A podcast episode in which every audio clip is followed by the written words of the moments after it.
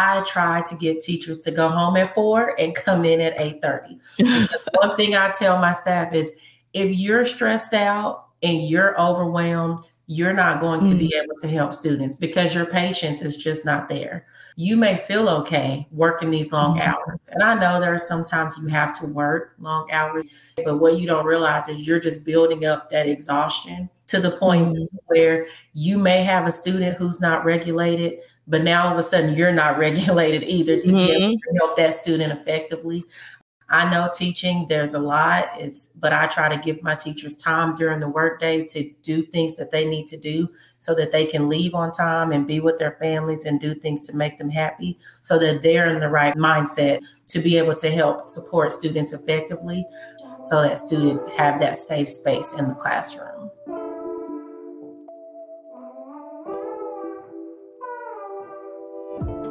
Welcome to Through the Eyes of Trauma, an inner ear agency production, where we engage in discussions regarding the impact that childhood trauma has on education, life, and living.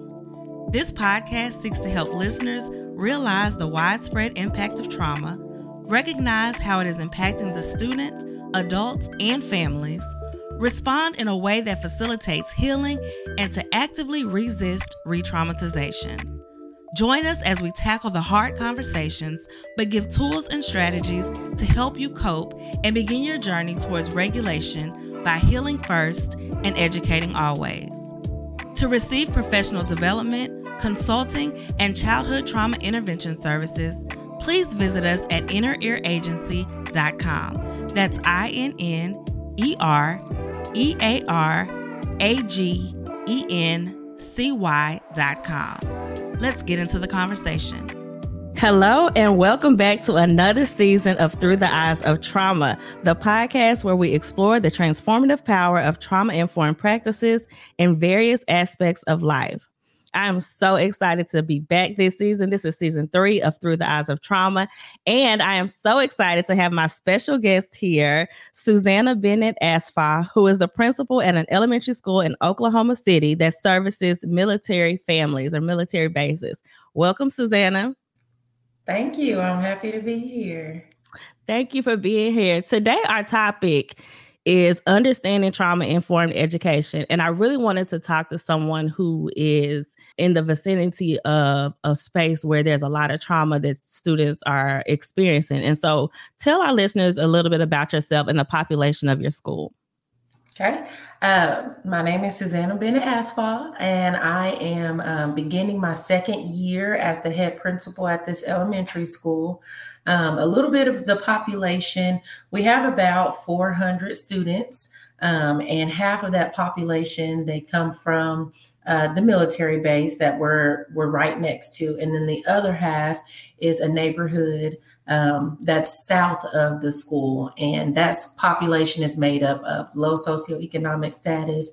I would say about fifty percent African American, fifty percent white.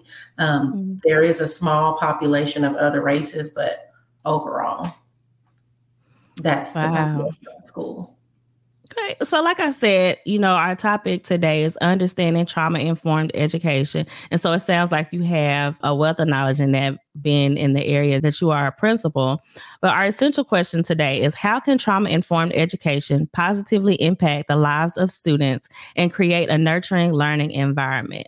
And so today we really want to delve into defining trauma and toxic stress in education and the impact that it has on child development, as well as just see from a perspective of a trauma informed administrator how you get you motivate your students and your staff to become trauma informed and how that looks, how that works.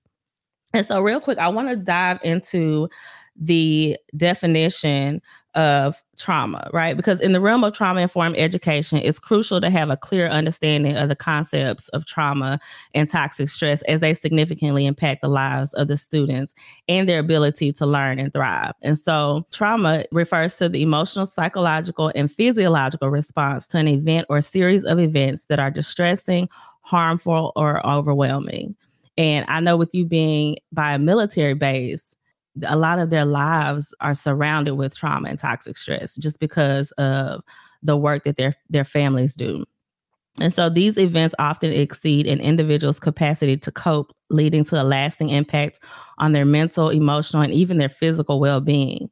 So, in the context of education, it can result from a wide range of experiences such as physical or emotional abuse, neglect, loss of a loved one, especially in your sector of education, um, exposure to violence, accidents, or even ongoing stressors like poverty and discrimination. And I know you said that some of your students are low socioeconomic um, status. And so, of course, they fall into that category.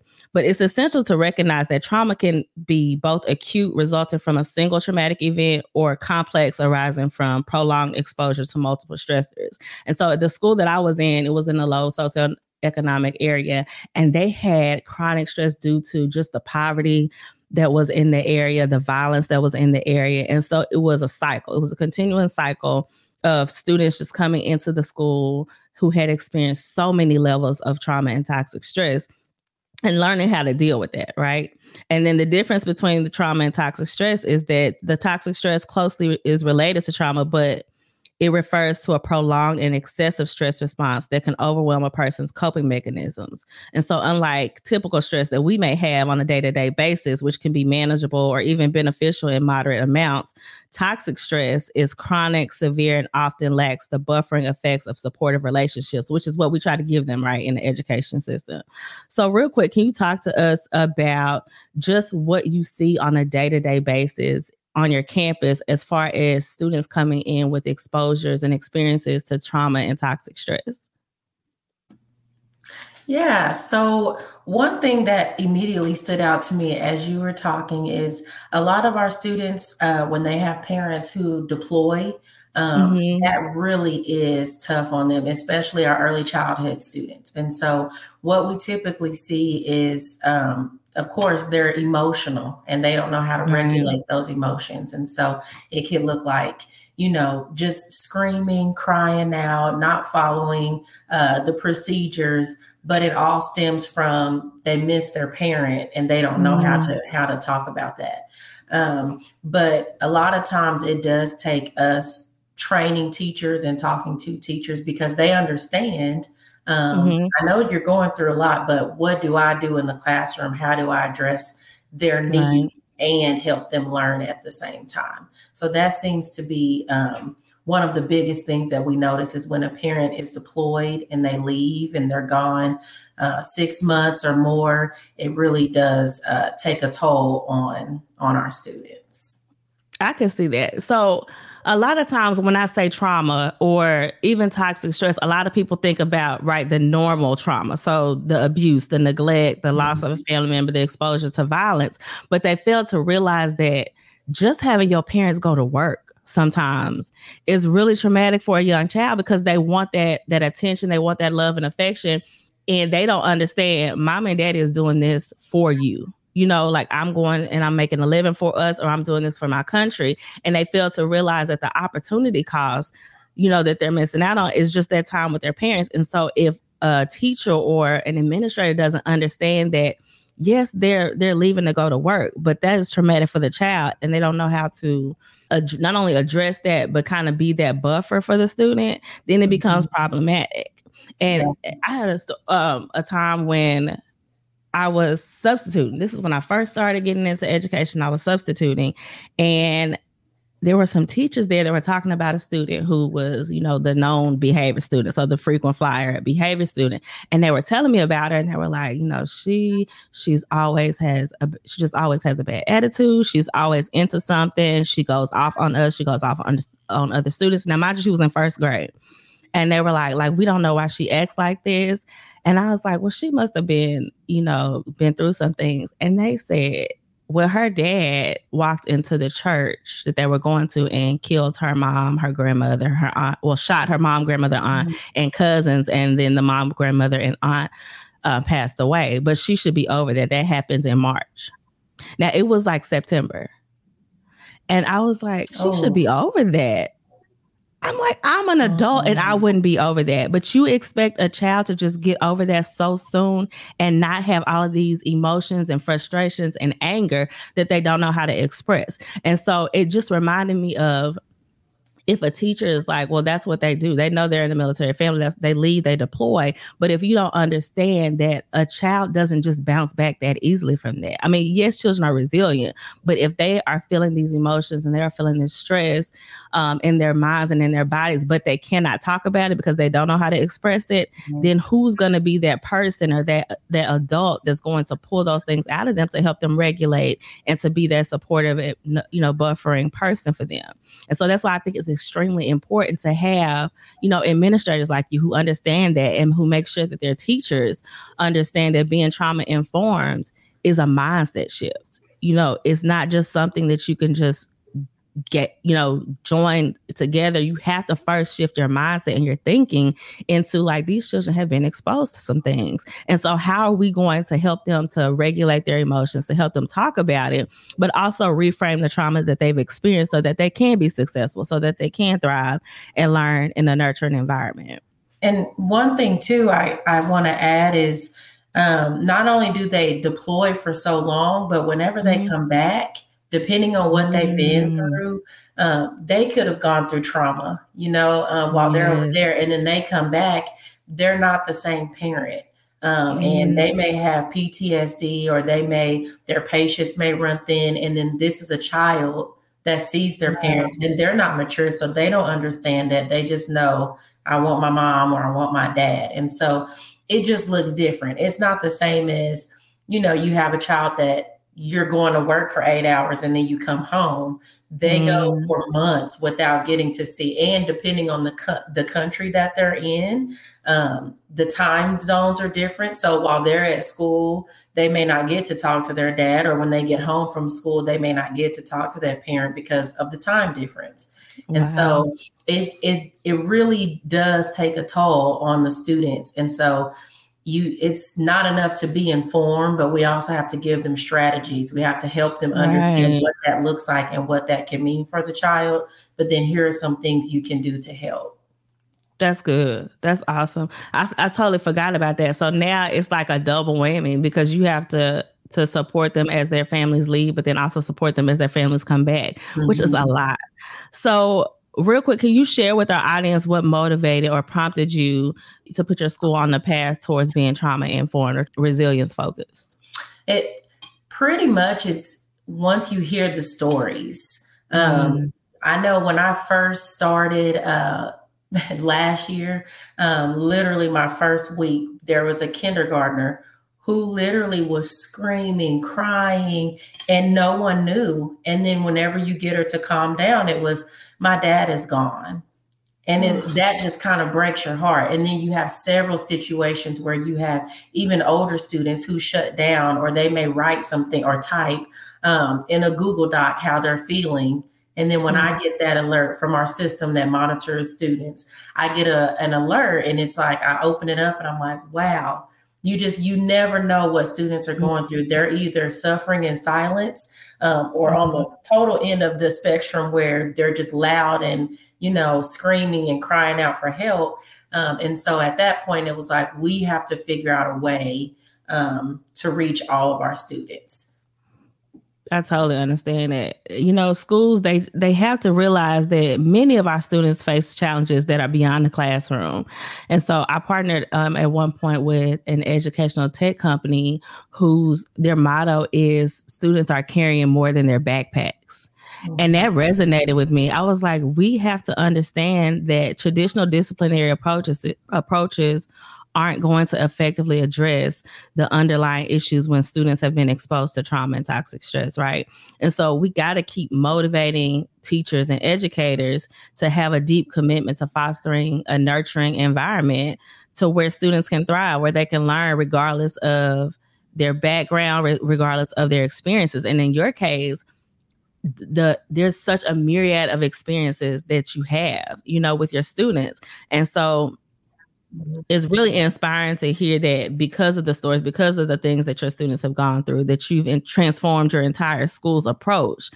But how did you do that? Like, I know that is not a small feat, especially for those educators who are veteran educators, you know, and they are very like discipline consequences. If you do this, this is what's going to happen, not understanding that you have to view a child's behavior through compassion and say, you know, what's happened to you, not what's wrong with you.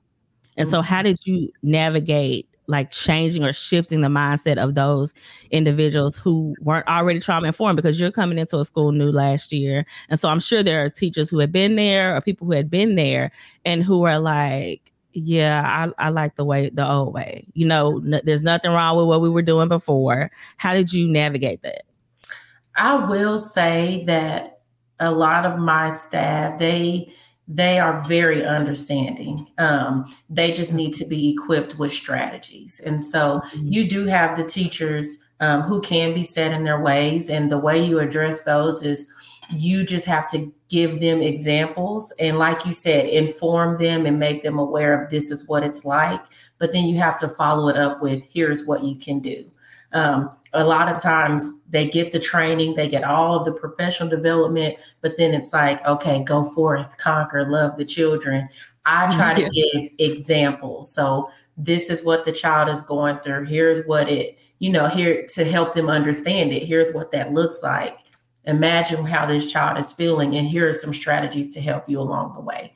Um, and it's challenging. It is because when you have 25 students in the classroom and then you just have the one um, mm-hmm. who's acting out, it's challenging. Um, but if we all work together and we all lean on each other and you can reach out to another teacher or the counselor or um, even our secretaries get involved in our school and helping students. We all just have to lean on each other to help each other. That's awesome. So you touched on real quick just the learning environment and how if one student is activated, right, how it affects the learning environment. So real quick, let's talk about the the role of toxic stress and, and trauma in hindering the learning environment. I know for a fact when I was teaching, it was like if that one person is set off, oh, my lesson is done. Mm-hmm. It's done for the day. And I had to figure out, and that's how I came to the whole being trauma informed thing because I was always getting the quote unquote bad students. And they kept putting them in my classroom from day one. You know, they created a class for me because it was over, it, the classes were crowded. And so each teacher gave me six of their students and created my class once I came. And of course, they gave me the challenging students. And my principal at the time was like, listen, there are only 36 mentally deranged children in the whole school but 18 of them are in your class. And I and I was self-contained, which means I had them all day. There was no break, there was no, you know, switch with another teacher. And I was like, why do they keep giving me these bad kids? And then I re- realized it's not that they're bad. It's just that they have been exposed to a lot of things. They have a lot of trauma. We serviced a domestic violence shelter and then we also service a foster home for mm-hmm. students who had been, you know, who were orphaned. And so they had been through a lot of stuff. And so I had to figure out, okay, how do I reach them, but also help them heal? And that's where the whole heal first, educate always coming from because I was like, there's no way I'm gonna be able to teach when these kids are activated. If they're triggered and they, you know, they're not regulated, I can't teach.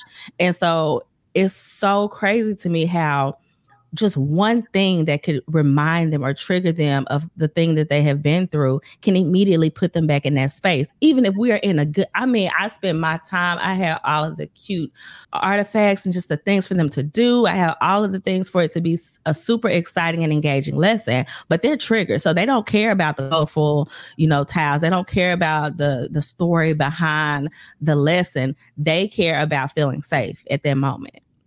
Right. And so I, I, know that trauma and toxic stress can significantly impact the student's ability to learn and develop because when their their body's response is chronically activated without opportunities for recovery, it can lead to disruption in the brain's architecture and functioning. And that's the problem. We don't give students the time to recover.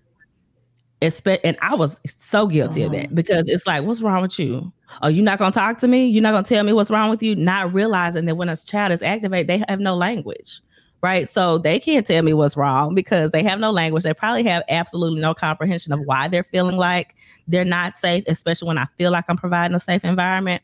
But how do you support teachers who are going through that, who have had these these perfect lessons planned and created for the classroom for the day and then something happens to where a child is dysregulated and it it totally hinders the learning environment so one thing that we have in every classroom is a calming corner. And so um, every teacher they have a bucket and um, our counselor will get from time to time give them more resources to add to their bucket. It can be anything from a stress ball um, to a and i don't know the name of it but this like something you can shake and then you watch the glitter calm your down. glitter yes calm your glitter actually the uh, my counselor she just had the staff make one for their calming buckets recently mm-hmm. but just a bunch of different things for students whenever they are not regulated they're not ready to learn mm-hmm. to be able to know that there's a safe place in the classroom where i can go and and calm myself down.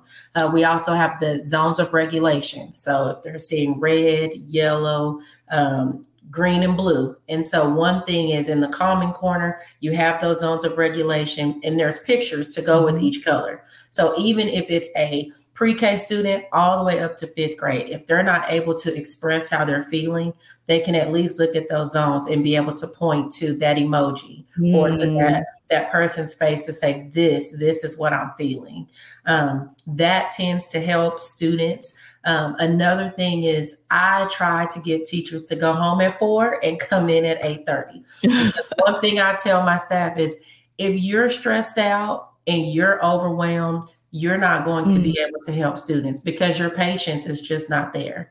And another thing is you may feel okay working these long mm. hours. And I know there are sometimes you have to work long hours and but you may feel okay, but what you don't realize is you're just building up that exhaustion to the point mm-hmm. where you may have a student who's not regulated but now all of a sudden you're not regulated either to mm-hmm. be able to help that student effectively um, so those are the two big things is i know teaching there's a lot. It's but i try to give my teachers time during the workday to do things that they need to do so that they can leave on time and be with their families and do things to make them happy. So that they're in the right mind state uh, mindset excuse me to be able to help support students effectively. Um, and again that's equipping them with what they need is by giving mm-hmm. everybody a calming corner and making sure we keep it replenished so that students have that safe space in the classroom that is awesome. I love that, especially giving language to the emotions, right? And giving something that is known throughout the school, giving a common language for students of what they're feeling, or even a common color, you know, to students of what they're feeling.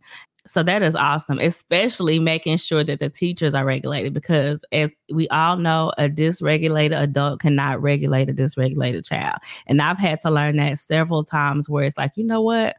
I'm not regulated and you are on my last nerve. And so I'm about to get with you. And so let me put myself in a timeout, a common corner of sorts, right? I worked, I was blessed enough to be able to work in a place where I had a lot of co teachers who were just really, really encouraging and there for us. And at one point, I was working um, as a partner teacher with my cousin.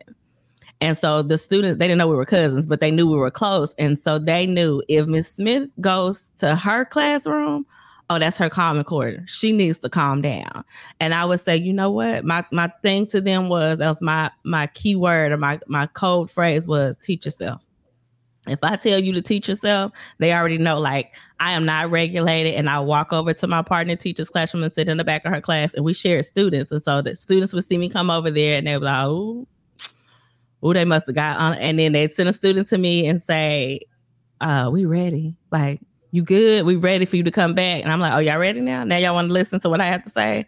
Because I know if I go there, if I'm in a high state of dysregulation because of the behaviors mm-hmm. and the things that are going on, I know I'm not going to be able to regulate them either.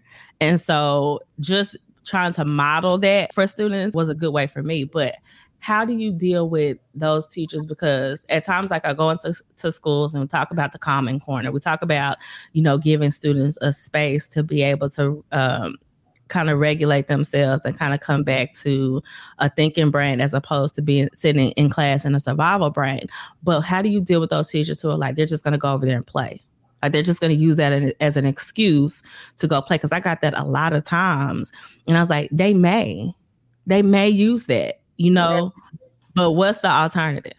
I get that a lot, um, especially mm-hmm. with um, if you have to, and I don't do this often, but even suspending the kid or or mm-hmm. sending them to in school restriction, um, they're all they do say that they just they want to go there. They're just getting away, and it's like let them because mm-hmm. at this point you as a teacher need that break as well and your class need that break as well so let's mm-hmm. give the student what they want a little bit so that we are addressing the masses, those other 24 students in your classroom. Right. Um, and we're giving you that space so that you can calm down and regulate as well.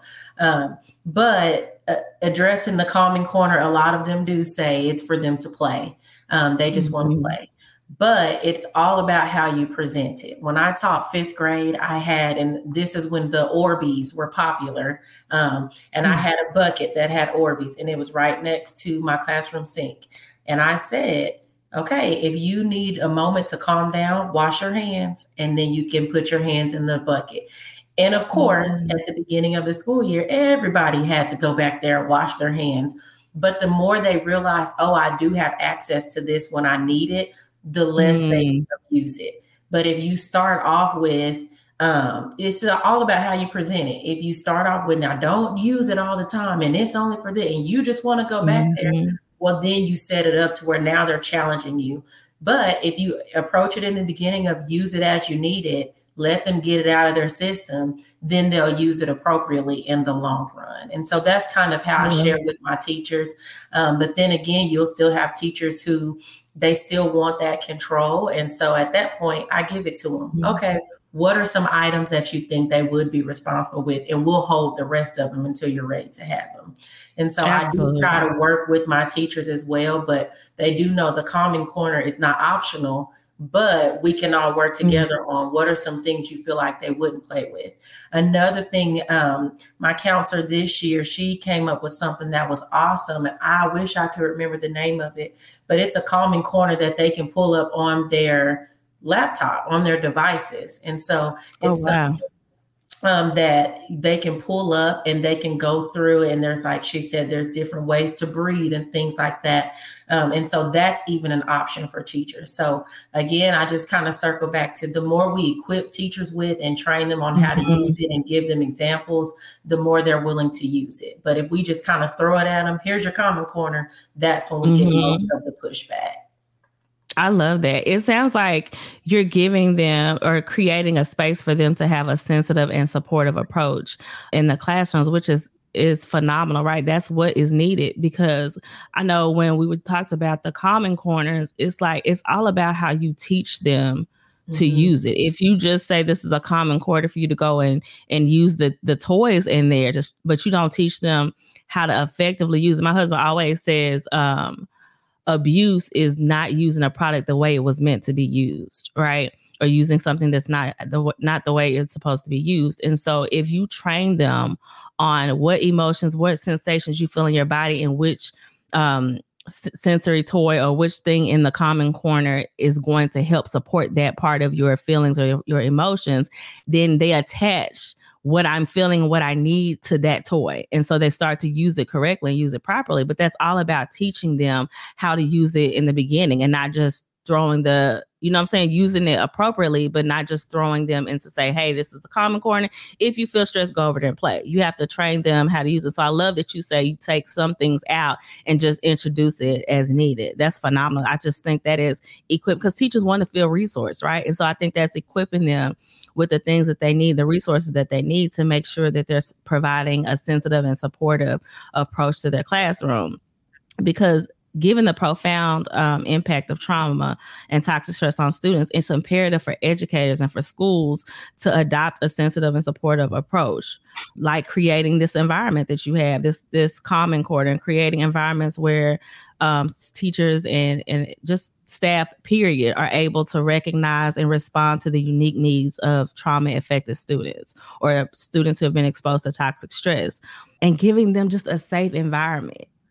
Because a lot of times which teachers and educators fail to realize is that students are not trying to be difficult you know they're not trying to be bad they don't wake up and say how can i uh, mess up my teacher's day or how can i mess up the learning environment you know they legit come to school in a survival brain and they're on high alert at all times. They're not, tr- they're trying to survive. You know, in their bodies, they're feeling like, I need to, to try to survive. Now, that's not helpful for you to create, you know, these learners with the scores that you want them to create or meeting the targets and the standards that you want them to meet.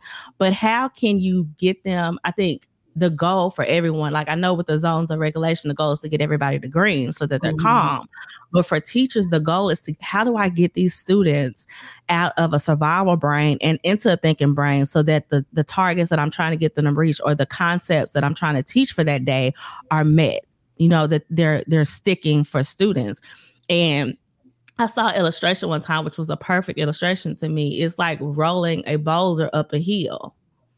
And so if you are not consciously making sure that the the practices and the resources that you're giving students and the way that you're interacting with them is being trauma informed and resilience focused as you interact with them on a day-to-day basis that boulder is falling back down and so you have to be conscious of pushing them towards the concept that you want them to get, but also doing it through a trauma informed and resilience focused lens, or else it's going to continue to roll back. And the thing is, is that daily the boulder starts at the bottom right? Because they go home.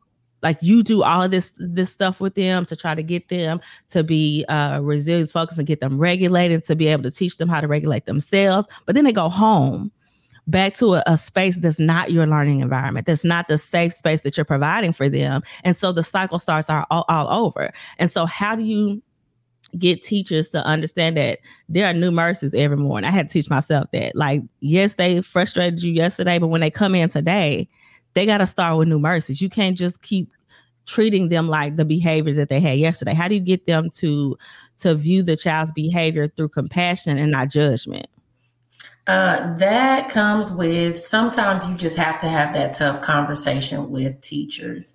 Um, I think, at least in my experience as an administrator, a lot of times the teachers who um, are not graceful towards mm-hmm. students is because they have some things they're going through as well. And so mm-hmm. I try to at least have that tough conversation, but I also try to figure out, you know, what's going on with you? Are you okay?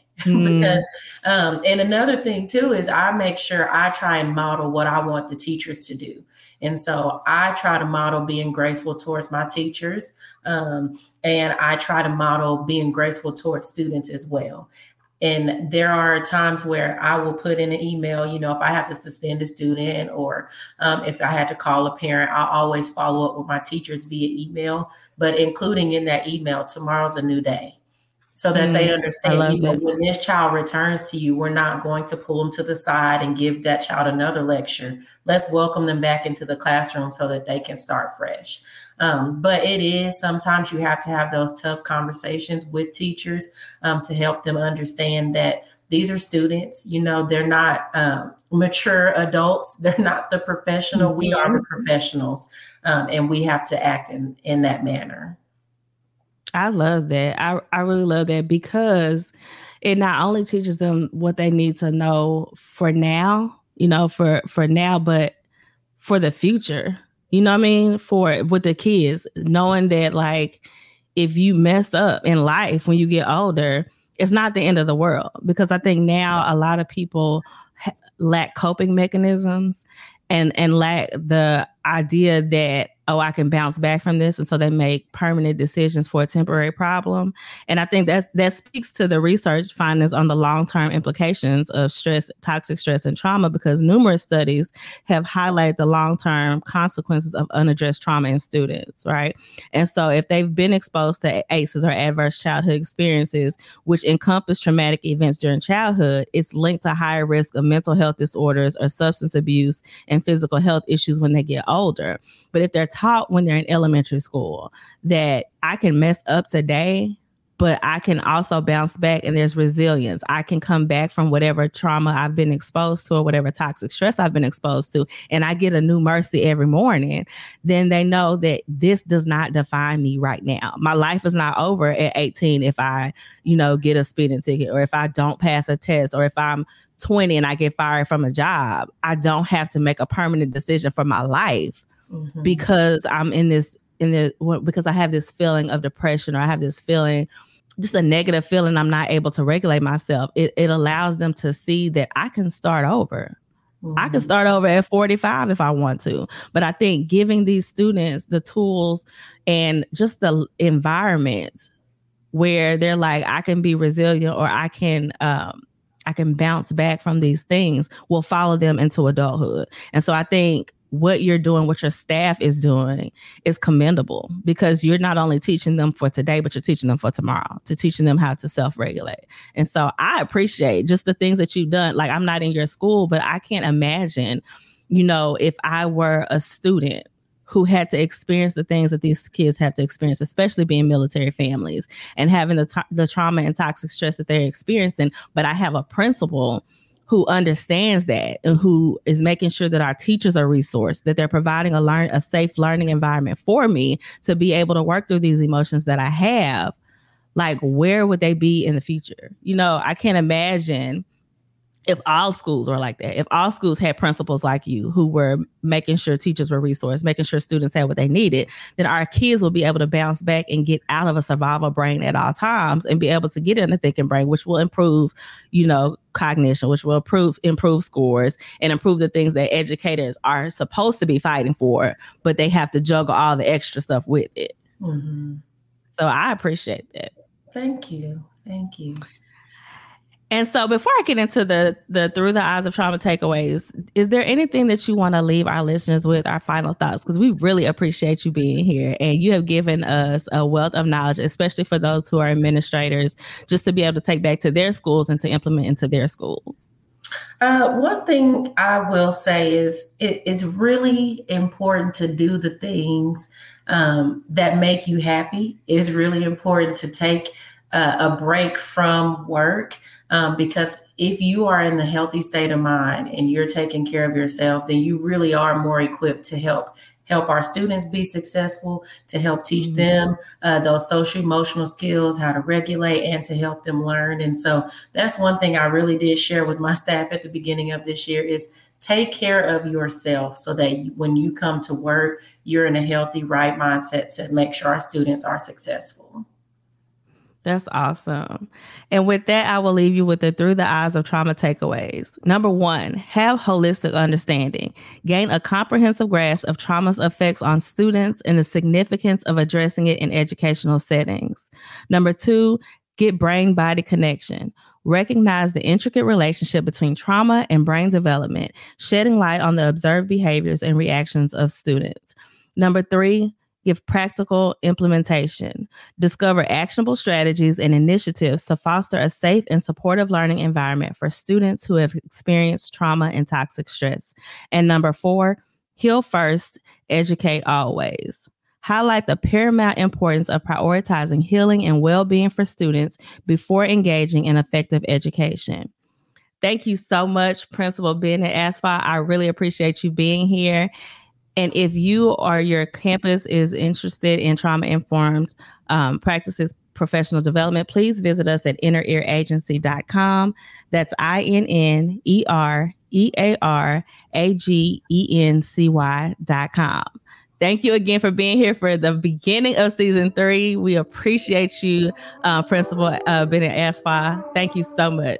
Thank you for having me. It was a pleasure welcome. And we'll see you next week on Through the Eyes of Trauma.